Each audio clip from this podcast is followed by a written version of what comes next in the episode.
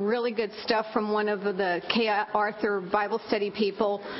Um, and that's an excellent study to do. Several of us did that study together, and that's going to really help you if you want to do a study. J J A Y, the name J. No, J A Y S N E L L dot org. And then um, Kay Arthur's book, Our Covenant God, is a great refresher. And the two that go a little deeper than that are Andrew Murray, um, the two covenants, and also our blood covenant, or just blood covenant. Um, Andrew Murray's stuff is great, and that it, you know, it, it's first of all, it's it, it's going to help you with your own walk with the Lord because it it just gives you basically foundation place that, where if anything is opposite, you just come back with no, it is written, you know. So it's it, it's really a resource every believer, if they're ministering, should have in their toolbox. So that's just a couple of places you can get some of that. Yeah. Our Covenant God. And that is a hardback, but I think it's been around so long you might be able to find it at not too horrible a price. Um, did, Lane, did you buy it from the when I had it, or did you buy it online when you got it? At Amazon, okay. So you know, and you know, a lot of times Amazon they have used ones. So yeah, and the Andrew Murray are little paperbacks, but Andrew Murray's stuff is fantastic. Anything you read from him is great.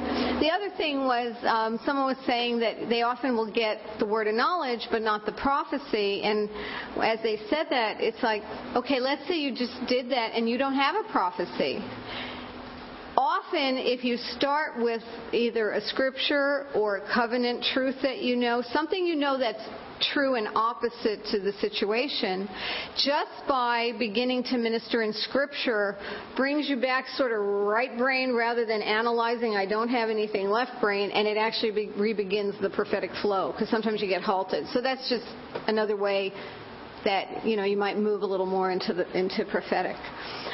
Um, what I'd like you to do now is go to the end of your syllabus. Let me see how they did it here. Do we have like a title? What page does the. Um, we're going to go to the prayers. 14. Yeah. Page 14. Now, we are asking of you, and if this is a problem, you, let us know, but we're asking everybody to be on the same page with some renunciations. Now, some of you have already done some of them. Um, actually, John, let me have you back up one reel to what Freemasonry is. Let me just. Is there anyone here that doesn't know what Freemasonry is? You went for you is forwarding.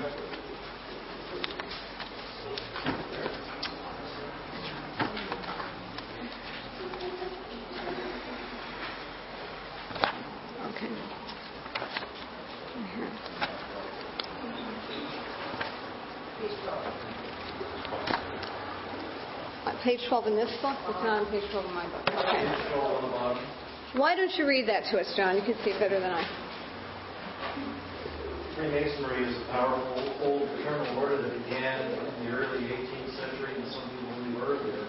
However, its roots go back to Druidism, uh, to a degree system and as far back as ancient history religions, including Babylonish, Egyptian, Rosicrucian, Kabbalism, it's the largest secret society in the world. Uh, Wikipedia lists that there are about 5 million members presently. Many of the founders of the United States were Freemasons, including Washington Franklin and signers of the Declaration of Independence. Mason joins the organization to fulfill certain obligations and promises covenantally, I should say covenantally, bond themselves to certain oaths and curses and penalties for breaking these that's good. I think that, that we're to, that, yeah, that's good. The main point being, even if you or a member of your family has not been a member of Freemasonry, there's a good chance you've been influenced by it in business because these guys network through business and you may have taken on contracts and not realized that you got involved in the influence of it. And so um, there's a prayer in there's two prayers in here that are covering that. One, I just brought an amalgamation of prayers. A friend of mine who's a minister, is, we've been trying to get something that's more reduced than the long Freemasonry prayer, and because it takes a long time. It really it takes you about two hours. So plan for that if you're going to do it, and if you're going to go through deliverance between it, allow for three. So, um, and really, I do recommend. Yes, John. The only thought I wanted to make is on the screen. I put uh, the second item what was just the negative effects of these groups upon the first to the third millennial generation? Mm-hmm. My wife's grandfather was a high Mason, and we found only many years later that that had a negative effect upon her, and we were able to release that. Right. Right. And so the influence is there. Um, it dulls people in the spirit because, and, and, Freemasonry is only one secret organization, but it's probably the most recognized. You get into Rosicrucianism and OTO, you start to get into the sexual magic areas of it because the higher you go in Freemasonry, the more you find out it's really about phallic worship. So you have sexual issues that are happening with people. You have hoodwinks that get put on in the spirit realm. It can really dull people. And it's something just to keep in mind when you're ministering to somebody. And you may not get it as a prophetic word, but if, you know, you're going to have a 10 minute Q&A with the person. You're going to minister 10 minutes, you're going to have a 10 minute Q&A, and then you're going to have a 10 minute Q&A among your team with the leader and you're going to go over what you heard because we want to just keep training while you're doing it and have interaction. So if during the Q&A they start saying certain things by understanding when you read through some of these curses what's going on, you might just bring it up and say, is there Freemasonry line? Do you know? And we're going to offer that, aren't we, Karen, as a, um, a prayer uh, and they can get them on the internet, but we're going to offer it because we have found, not only from the healing rooms through Randy Clark, that there's huge amount of sickness because of Freemasonry, but there's huge amount of spiritual dullness. And um, I would say beyond dullness. Um, trying to think of the word I would use, but apathy, um, insensitivity, hindrance of hearing God, um, and and they can tend toward becoming very religious and law based because Freemasonry is based in law. I'm sorry, John. A lot of confusion. So if you're hearing that, it might just keep in mind. Secrecy, huge. Huge, huge, huge, huge. So if you have people, you know, that you can just tell there's something on them like they're holding back, it's often because this is in their background. So all that to say, as we go through um, page 14, back to page 14, ignore the first inertia prayer. We're going to be doing that in a minute. Um, there is a renunciation list here. I want everybody to do this. You're responsible to go through all these prayers before the end of the month okay, because we want everybody cleaned up before they start ministering with each other. There's some lists here. It's not exhaustive, though it may look so, but it covers a lot of territory of things that could be in your line or your family line background. And if you check them off, then this is something that you're going to wind up renouncing as you go into the rest of the prayers with Freemasonry, Eastern Star, any of those other secret societies, Knights of Malta, Knights of um, Columbus, even. If you have leftover stuff, paraphernalia, your father left you his 33rd degree ring, you need to get rid of it. Now, if you will not get rid of it, you really can't be on the team. That's just the bottom line because you are opening a door for everybody else on the team. So you know, work that out with God, but that's just the bottom line for us, okay? Any questions on any of that? Okay. So you're going to go through and see if you have any of those things. And if you guys have any questions or anything you're not sure, call one of us. Um, in fact, I'll just tell you when I was doing this list for the healing room, we were still praying for the healing room. We hadn't started. And I, one day I just thought, you know, I really should put fire walking on there. And I'm thinking, how many people do we know that fire walk? Well, you know, I put it on there, and I mentioned it when we were in intercession, and one of our leading, leading intercessors had done fire walking. You know, it's like you don't know people's backgrounds. You know, there's a lot of stuff, and you don't realize necessarily that those have occultic influences when you're doing them. So, okay. Um, yes. know, on this, these are things that you've done or that you, like, I- Either you've done or someone in your family not line, you know that there's been that influence and you have not already dealt with that in prayer. I don't know that very much about my family background. Yeah, well, don't worry about it. It's only if you know, and there's things there to provoke your memory, is the idea.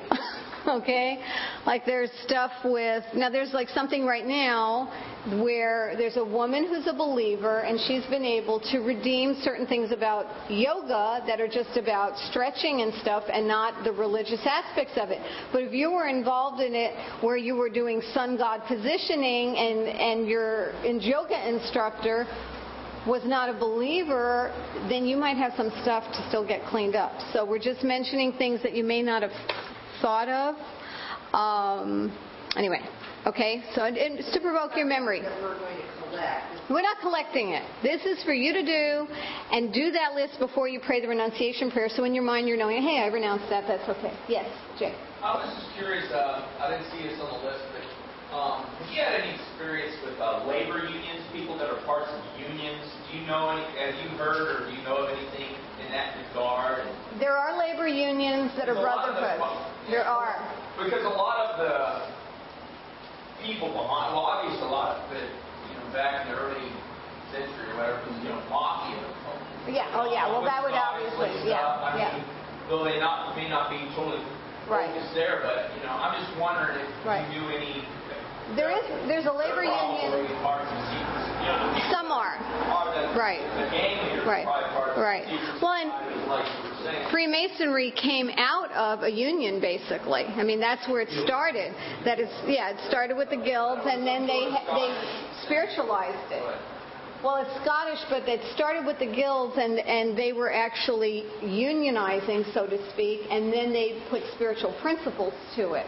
But there's a union in Pasadena. I think it's off of Fair Oaks, and they've got their little pyramid there, and and there's definitely some of them that I probably more spiritualized than others.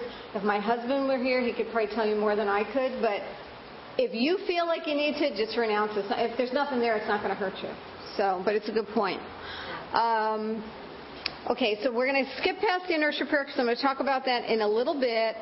Let's go to prayer for release of generational curses. This is just a gist prayer. I'm sure a lot of you have done this, but we'd like everybody on the same page at the same time. So if you would indulge us and do it, um, that's on page 21.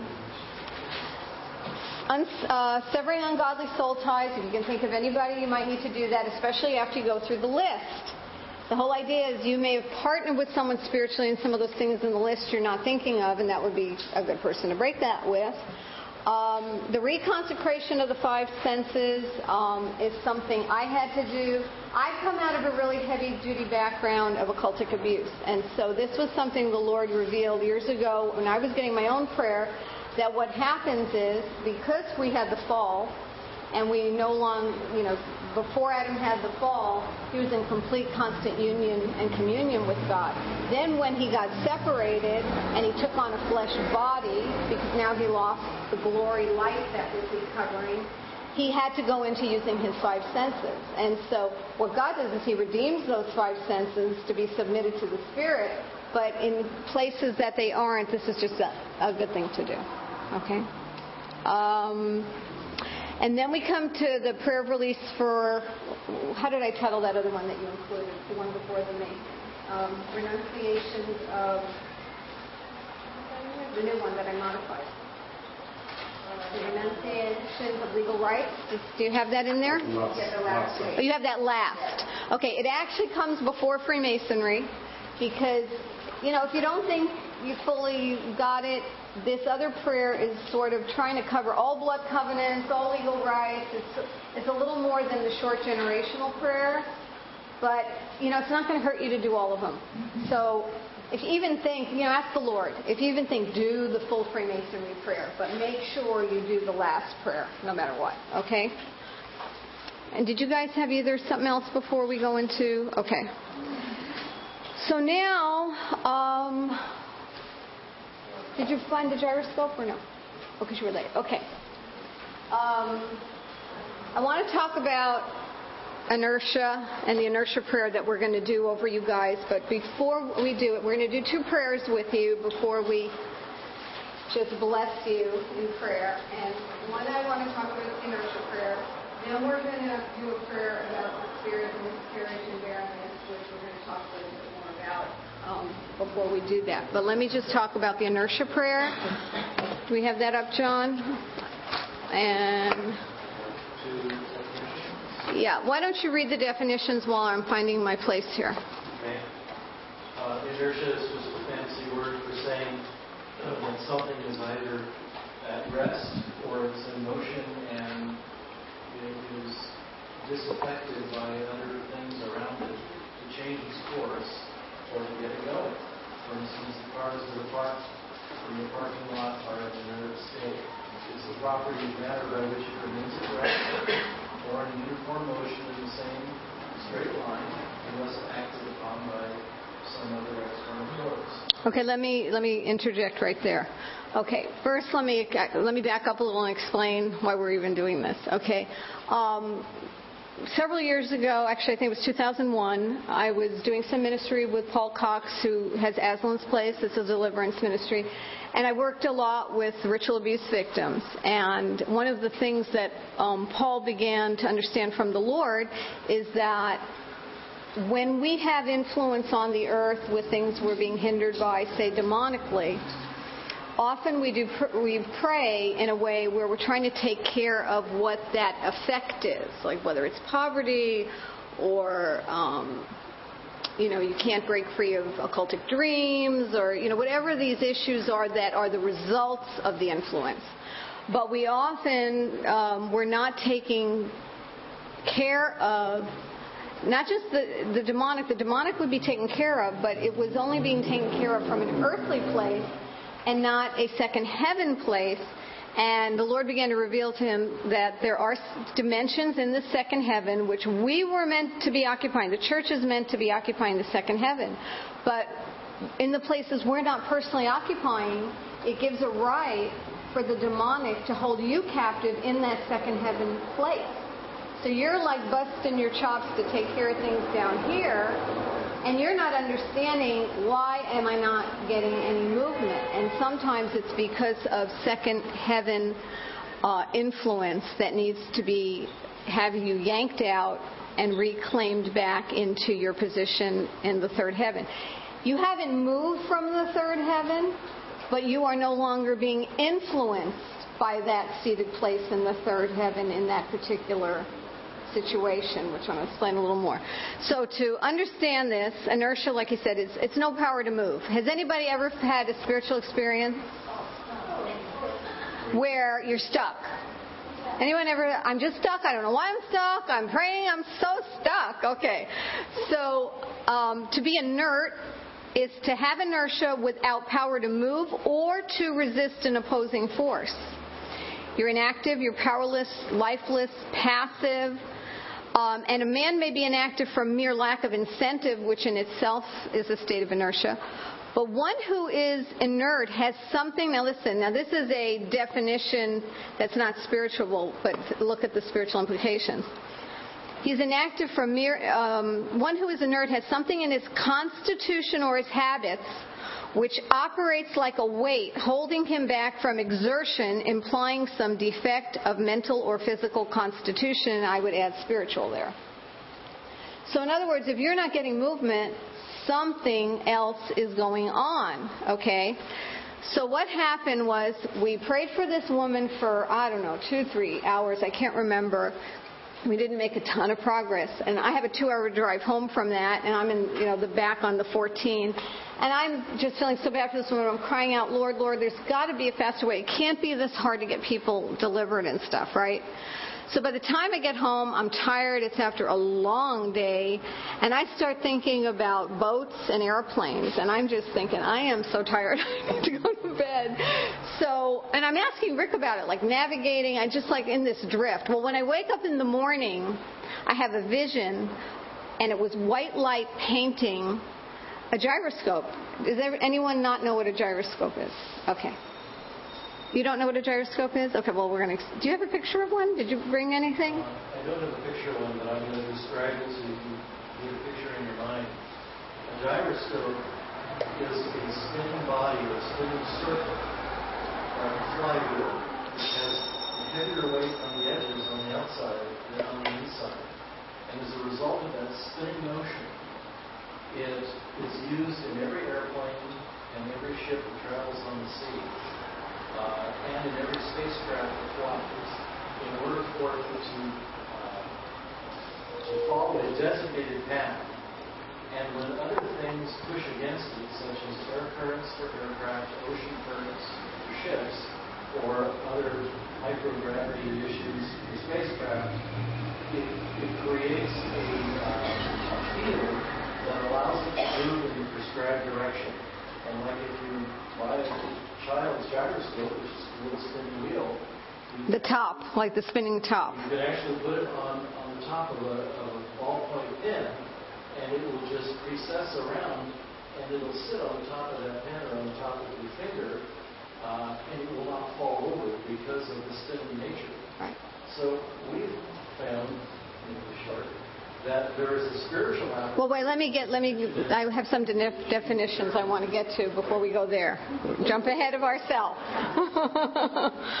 okay, so a gyroscope, remember your spinning top when you were a kid that you pumped? That has gyroscopic inertia. Okay, the planet has gyroscopic inertia. Okay, we stay around the sun as a planet because of gyroscopic inertia. There's more going on, but in other words, we don't drift off toward another solar system. Okay, but unfortunately, we have believers that do. so, though they are on this planet, they really are somewhere else. Okay, so you have okay to give you a definition front, and this is going to get to something, but I need to like layer it here. Uh, gyroscope's a device that uses rotation to produce a stable direction in space, like a spinning wheel or a ball. And it has a rotor in it. It sets it in motion. The gyro resists the attempt to change the direction of rotation. Okay? And as he said, they're used in flight and navigation. So that's why I was thinking about boats and planes. Okay? Gyroscopic inertia is the tendency of a spinning body to resist any attempt to change the direction of its axis of rotation. So, you know, we lean toward the North Star. We stay on the North Star because of gyroscopic inertia. It keeps you fixed to a certain axis, axial direction. Is that right, John? Axial? Axial, yeah. Okay. Now, gyroscopes have, that have the most inertia. Now, inertia can be good or bad, right? If you're aligned with God, it's great to have inertia because then nothing can resist you. But if you're aligned with something else, you are in big trouble, right? Okay, so you got that principle, right? The more weight on the outer rim of the gyroscope, the greater the inertia. So I go to the, I'm having this, you know, epiphany moment in bed with the white light. And when I saw it, I thought, I got to look up gyroscope because obviously this is God talking to me. And as soon as I go to the encyclopedia and it describes a wheel within a wheel. So where is that in Ezekiel 1, right? And that is how the Holy Spirit is described and in fact, just to, I'll jump ahead to tell you, this was in 2001. I don't know when Eugene Peterson did the message in the Old Testament, but I read it a few months ago. And in Ezekiel 1, he now describes the wheel within a wheel as a gyroscope. So this isn't just, you know, some fantastic idea on my part, okay? just so you know. And we, I'd like you guys to read Ezekiel 1 because it's not in your syllabus you know, later to understand it. And you're going to do the longer version of this prayer at home, but we're going to do a short prayer with you. But the idea is that the eyes are on the wheel, okay, of of the the wheels of uh, Ezekiel one, and the weight of that. Think of the weight of the perception, the weight of the vision, the weight of that. That is the type of inertia as believers we're supposed to have to stay in alignment with what is further written in Ezekiel 1, and I just want to go into that a little so you understand what I'm talking about. So, uh, it, did you guys bring Bibles or not? For those of you that have them, you can open up to Ezekiel 1. And if you can share, that'd be great. There's just a couple of points to make. So I want you to get the principle of this. So we know that it's a wheel within a wheel. We're in uh, verse 116. Moving from there, we're talking about the four wheels. The other reason you know it's a gyroscope is remember how it says they don't turn, they just go like this, or they go like this, or they go like this, or they go like this. There's no precessional effect on those wheels. It has to stay in alignment, and you're going to find out why. Okay? So, is, is everybody with me? Does anybody want to ask a question before I say anything else? Because I know it can be a little confusing. No? Okay. Um, so in verse 17, we know the wheels didn't turn aside wherever they went. And we, then we're told in 18, they are high and awesome. So the bigger and the heavier, you're talking complete inert state, non movement from your place which for a believer would be staying seated in the third heaven, right? And functioning from that seating here on earth. Um, so now, if you go up to 20, wherever the Spirit wanted to go, it went. And when the wheels were lifted up, the Spirit of the living creatures went with them. So the inertia effect of this Spirit, the Spirit's going with the wheels. It just, everything's congruent. In 21, that's where it tells you the Spirit is in the wheels.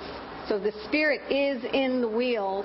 That influence of that inertia is what is maintaining the influence of that Spirit in us, right? You getting that? Okay. So now in 22, what the Lord began to show me, the principle behind this, besides the inertia principle, is that there is an alignment that's going on in Ezekiel 1 that is what we're all supposed to be aligned to. And when something demonic is influencing somebody, the weight of that, which for a planet would be its mass, right? Um, the mass, our mass on Earth creates the gyroscopic inertia. Okay, so the more mass, the more inertia bigger planet, more inertia. Well, for us as a believer, what would that be? Well, it would be the weight of the glory of God, but what's going to contribute to that? What we're thinking and believing. If, the, if we have a history that is stronger and greater influencing us in our mind and our heart than our new truth in Christ, then if I'm sitting here saying, and I'm, I'm a believer, okay, and I'm going to have all my covenant promises fulfilled, but in my subconscious, there's a black hole drawing me to that. there you go. Okay. Woo, okay. I didn't see that. Was a black right. Okay. Yeah, it does. It hurts. It really hurts. But um, you got the idea? That's what happens. See, I become the word Woo, that hurts. Um, anyway, that, that's the idea that you have gravitational force in a black hole. We all know that, right? The thinking of the believer has everything to do with whether you appropriate this alignment. Did you have a question? Did you have a question? You have a question. Okay. Yes. Yes, to be filled with the knowledge of God. And the thing is that what we do is we we spend time confessing, which is good because confession is going to get it down lower. But as a man thinketh, 80% of your thinking is subconscious. That's just the real truth. So if your history hasn't been dealt with, um, you're not really going to be able to go where you're supposed to be going, and you have this black hole that's still influencing your thinking, even though positionally you're seated in the in the third heaven, but you're not going to be functioning from that. Okay, so in 22, you have. This is the alignment that you have, right? So now you have the spirit in the wheels. Above that, you have a crystal.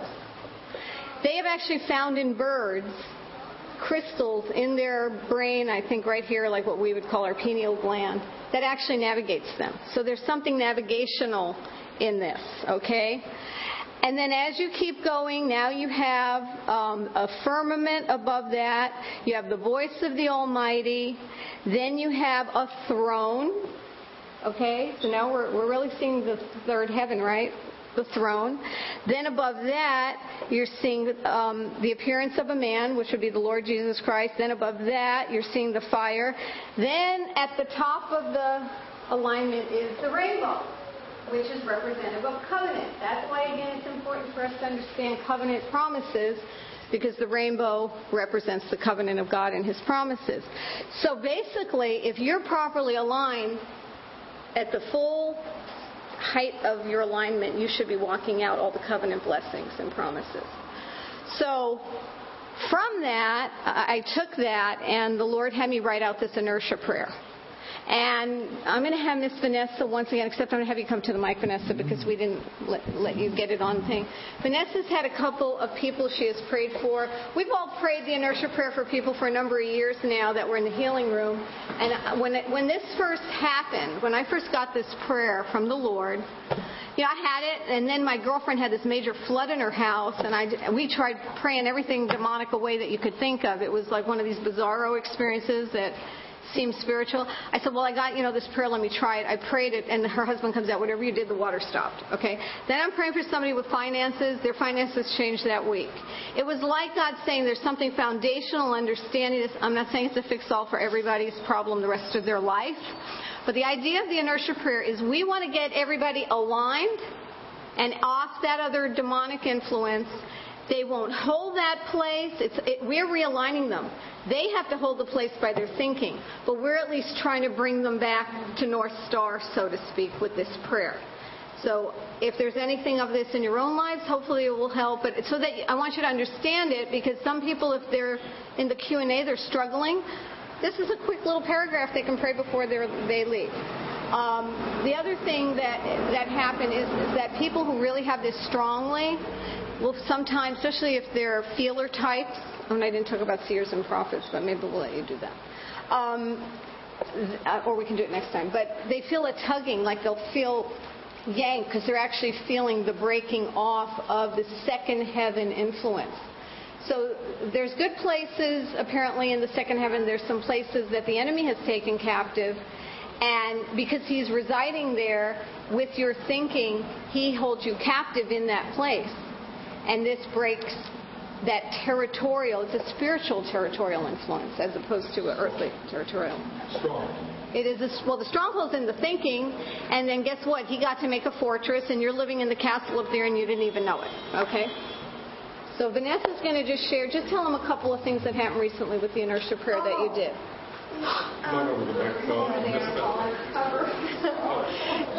you know, um, this is a prayer that Joanne uses, and it's absolutely fantastic because I've seen positive results with it. But I've had to break it down into language people understand absolutely immediately. People with no spiritual understanding and a larger context to put it in. So I use very unspiritual language when I pray this prayer.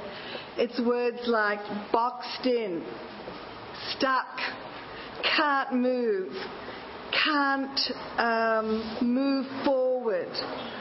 Whatever the words you use, make sure they are, you know, the words that people that don't understand what inertia really means. Like Joanne's had to explain this to me a couple of times, and I've had to ask her a lot of questions because I am not scientifically minded. And um, then I've had to read Ezekiel and look at the wheel and understand what gyroscope means. So I've got a, you know, I've got a working understanding of it.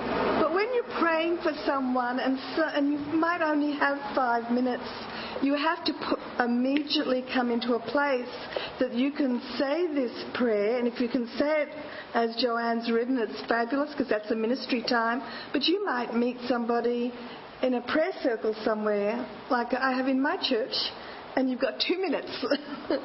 and so um, anything that says exactly the same thing in words the vernacular that's current, that's up to date, that you don't have to spend, say, well, inertia means this, and I'm going to pray an inertia prayer over you, and this is exactly what it means in Ezekiel. they get overwhelmed with, with the words and the language. So use exactly the same meaning and context because it works. I prayed with somebody this the other day, and it was in church, and I used this, the language that made sense to her, but it was exactly the same prayer. And line up.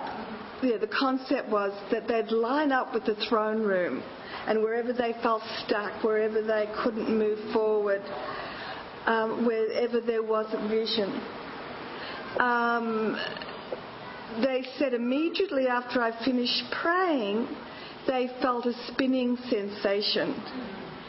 And after I, they were spinning while I was saying the prayer. And as soon as I'd finished praying it, the spinning stopped. And she said, I feel different. I don't know what it is, but I feel different. And she said, I feel clearer. I feel like what she would call on course again. And so um, it's a great prayer to pray. I think Joanna's come through with breakthrough in this area in terms of people being stuck and not even having a vision of their future because they're not lined up with God's vision for them. And so um, I've used it, it works. I encourage you to use it with people you pray for because there's a physical sensation that happens in their inner man that changes something about where they are and what really God wants them to be, where God wants them to be. Welcome.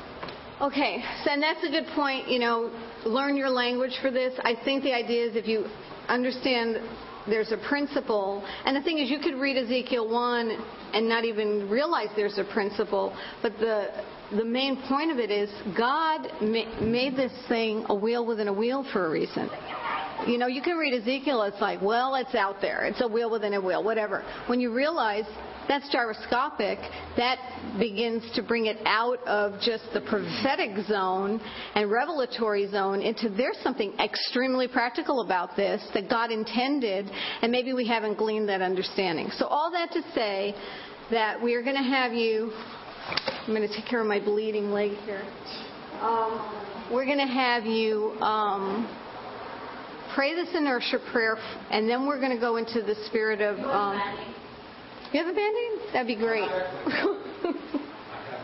yes, thank you. Um, so we'll ha- we're going to have you do that, and we're going to do the spirit of barrenness prayer. And before we have you do those prayers, we're going to just. Um, Karen's going to talk a little bit about why it's important to pray on the spirit of barrenness or miscarriage, because. Um, and then she's going to read something to get everybody. Um, what did I do with it, Miss Karen? Hold on a sec. Does anybody have questions about the inertia prayer before we go on? I don't know. This is this the original one. Yeah, this is it. And um no. No. This is the old one. We may just have to tell them, but let me see in the back. I know I brought Well, while she's looking for that, let me let me just talk a little bit about um, that whole uh, bar- spirit of barrenness and um, actually a spirit of abortion. It's um, basically if you are in a, have been in a um, church situation where uh, the ministry has been aborted, or, or if there was something that was going on in your own life and the ministry has been stopped, either from a moral failure or something, uh, um, there, there's something that kind of holds you in that, and uh, that's something that Gary and I have experienced quite a bit um, in the ministry. We um, and, and, we've been praying through that.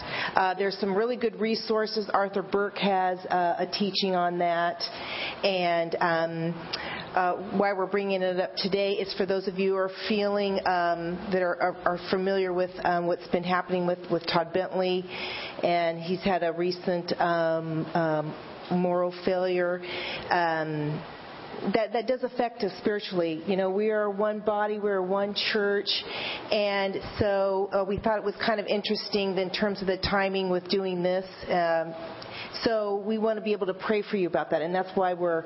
Um, there was something that just came out today that's a little bit more um, has a little bit more details about what's going on with that, and. Um, so we wanted to pray for you about that, but because there really is an issue um, with that with us spiritually, because we're in the same body, and when one person hurts, we all hurt, and and it does affect us. It affects our grid. It uh, it affects uh, how we approach even our destiny. And what Gary and I have seen with a lot of people that we've been in ministry with over the last 25 years is that um, uh, a lot of people quit. They lose heart and they and they go to a safe place. And with this recent thing, and, and this is something we've seen before, and with this recent scenario.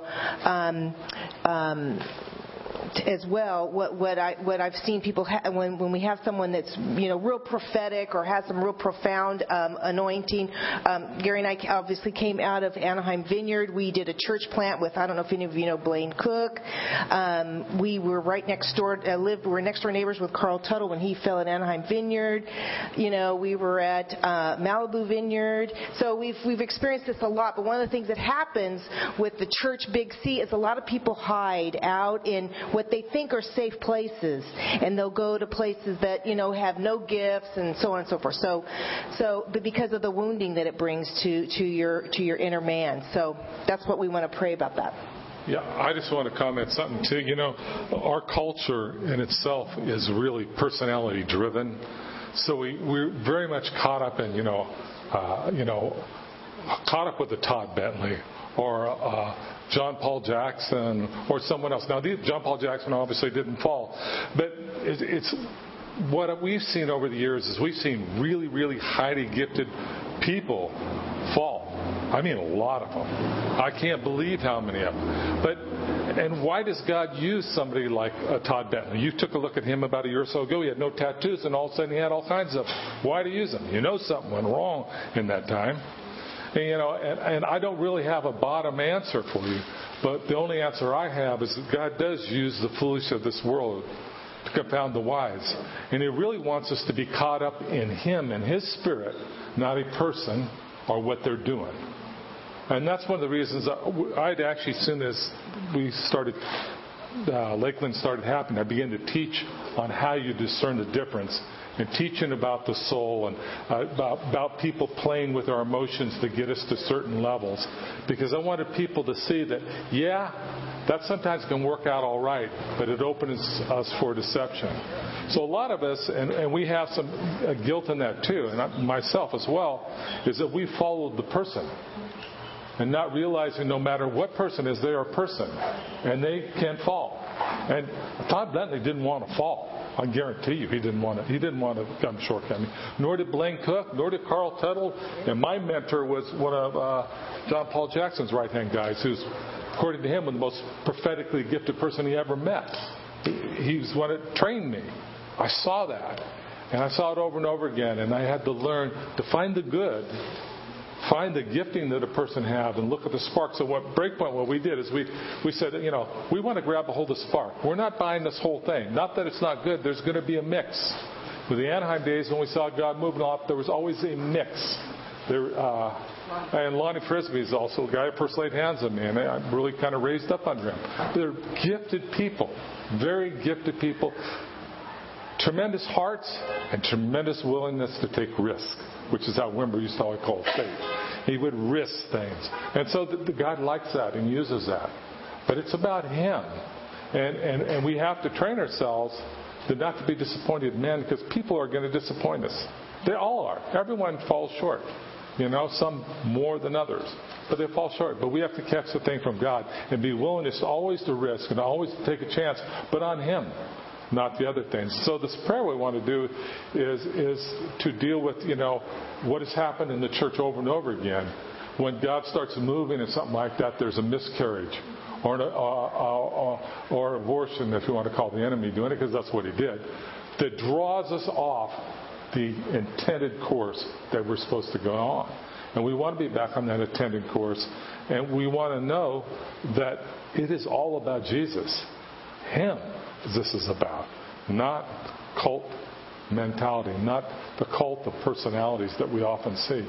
You know, we look at leaders and if they're highly charismatic, they're a great leader. No. It's what God is doing. We have to look past that. And if we get around somebody that's charismatic or doing some great things, we realize where it's coming from.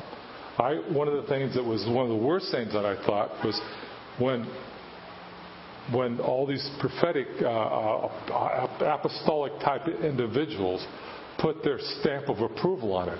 I sat at home and go, are they nuts? Do they have no understanding? I mean, that, that is baby Christian stuff. You know, as a Christian, that it is about God, not about the man, and men fall. And you look at the person's past and it's not been strong, why in the world would you give your seal of approval and say that's this is it, this is the man of God? You know, it's crazy. So when people do that and the church looks at that and, and connects with that, we get a brokenness in us. And you're going to find people that have maybe been open to the prophetic are going to get mad again. Uh, John Paul Jackson thinks it's going to put it back 20 years. Probably over exaggeration. But it's going to put us back because of that. But we can't have that in our own hearts. And we have to be able to help other people that we're ministering to that may be kind of gingerly coming for a prophetic word to help them to see that it's about God. And people, yeah, they make mistakes, but it's about God. And that's all it is. Um, and I, I don't know um, if all of you, everyone's aware that Lakeland, in, in terms of uh, Todd is on hold and he stepped down. But la- late last night, I received an email that there's now a further Fresh Fire Ministry announcement that there was a woman involved. Right now, it, they're saying it was an emotional connection. Um, there are more things that are going to come out along the way. I have a friend who's very involved with the board, and they're still gathering information. So there's still stuff to be found out, but the point being that this isn't about an opinion of, well, should he have stopped? If there's something wrong in terms of that he connected with another woman, yes, he has to stop. And that's why we feel you know, okay to go ahead and say to you that if you watched it, if you got prayer from it, if you visited there, we want to pray this over you. And for everybody, if you've ever been in, in, a church that stopped or the leader fell or a movement ended, it can carry a influence of barrenness in your life spiritually. Now, yeah. Anybody been in church that somebody hasn't, leadership hasn't fallen?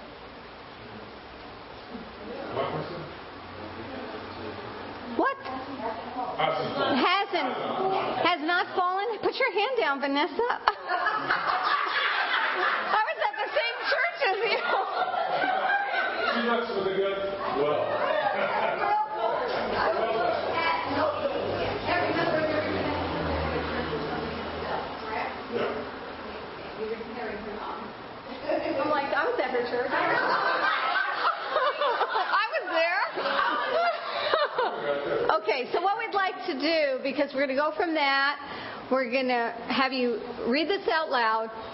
Um, and then we're going to pray and break off that barrenness and abortion.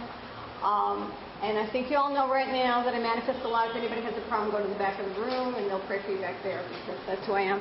And uh, and then we want to just bless you and release you to minister. And then when we come back at the end of the month, we will actually go through and walk out how the praying goes and have you praying for each other and stuff like that.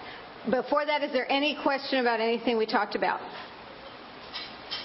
Nothing. Okay. Well, if you do, email us, um, and we'll do the best we can answer. If you have, uh, you know, any issues that come up with the renunciation list, let us know. I had one friend who's an elder at a church who did the um, Freemasonry prayer, who was on our healing room team, and he came back to me you know, after he said he wound up on the floor and he just could not believe that, you know, after this many years in the Lord, that there could be this kind of an influence. So just don't think how many years in the Lord that this is not going to help you. It, it could very well help you. And you might find out something you didn't know. You know that you didn't realize was involved in your in your generational influence. The more you have this inertia about who you are in Christ, I believe the more you can even resist that influence. But we're all at different degrees of our walk of being able to do that. So um, let me just say that that you know, some people think you shouldn't do any of these prayers. You don't need any of these prayers. You're a new creature. Idealistically, that is absolutely true, but I've just found that they sort of help people along the way as they're getting into their own revelation of who they are as a new creation. So, alrighty. So, um, why don't you put your books in? We're going to probably want to stack chairs, right, to pray. Yeah, we'll stand. So, like, put your stuff to the side, and you can freely go along to you. If you need a quick bathroom break, you have two minutes. And come right back, and no talking with me. Thank you so much. What's up?